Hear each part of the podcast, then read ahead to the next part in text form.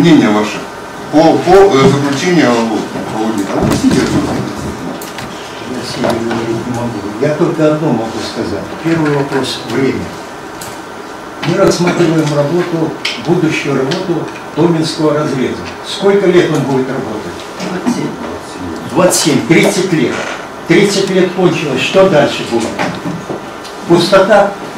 А сколько гадостей останется после этого? Почему вы заявляете, что нельзя отнять лицензию? А что будет через 30 лет? Через 30 лет будет такой же Коркинский разрез. Значит, всякая открытая горная работа – это экологически опасная работа. Это всем известно. И тут, и тут, и тут.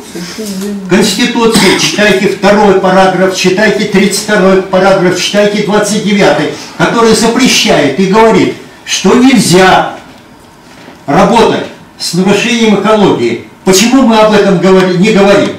Теперь э, по поводу, значит, ну я не знаю, я искал, просил, мне показали только по э, какой там разрез дальше за Томинским э, идет.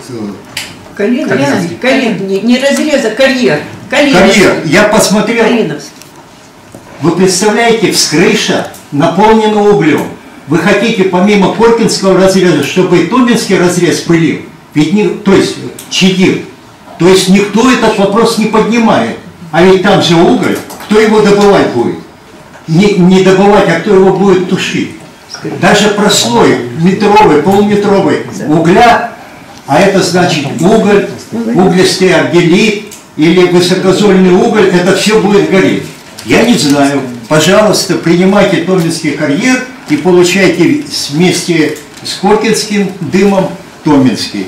Теперь по поводу, ну мне сказали, э, предупредили, что вроде есть попытка э, эту всю скачивать э, в Коркинский разрез. Я вам говорю так. Породы Коркинского разреза это аргелиты, алевролиты, песчаники. Пористость их примерно 11-15%. Влажность их 2-3%. То есть породы в принципе сухие.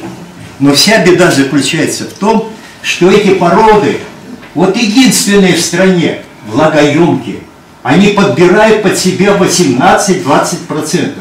То есть, если вы 100 тонн породы взяли, она примет где-то 20 тонн воды. Что такое порода, наполненная водой? Есть такой термин в горном деле, который называется размягчаемость. То есть породы, наполненные водой, начинают размягчаться. Горное давление на них давит, и они начинают выползать в разрез. А так как мы говорим, что уровень воды будет подниматься, потому что вода, в Коркинском разрезе вода поступает э, на уровне ну, 300 метров. Вот это водоносные такие горизонты. Вода проходит, там река Чемяк и так далее. 300, 400, 500 – это уже породы сухие, то есть там водотока нет. И вот если вода там стоит, она никуда, ни вправо, ни влево не двинется, ее надо только выкачивать. Теперь мы туда начинаем заполнять этой пульпой.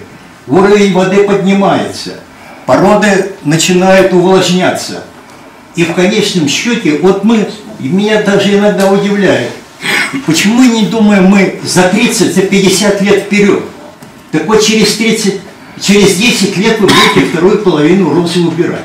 Это я вам гарантию даю.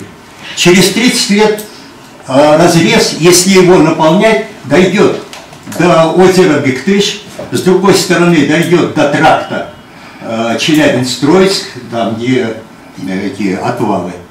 И э, с третьей стороны он дойдет до Калачевского э, суда Коркина. Он может не подойти, потому что там есть внутренний отвал. И внутренний отвал его надо увеличивать. Но сейчас такая добыча низкая, ее никто не увеличивает. И вот этот внутренний отвал, он придерживает город Коркина. А когда только уровень воды будет подниматься, поползет город Коркина. Вам это надо? Вам надо Томецкий ГОК, берите Томецкий ГОК, но не забывайте, что потом приедет другой президент и скажет, ребята, что вы делаете? Натворили. Моментально будут убирать. Я, я тоже удивляюсь, почему вы, вот как депутаты, думаете только о сегодняшнем дне. О сегодняшнем дне я должен думать, а вы должны думать о завтрашнем, о послезавтрашнем дне.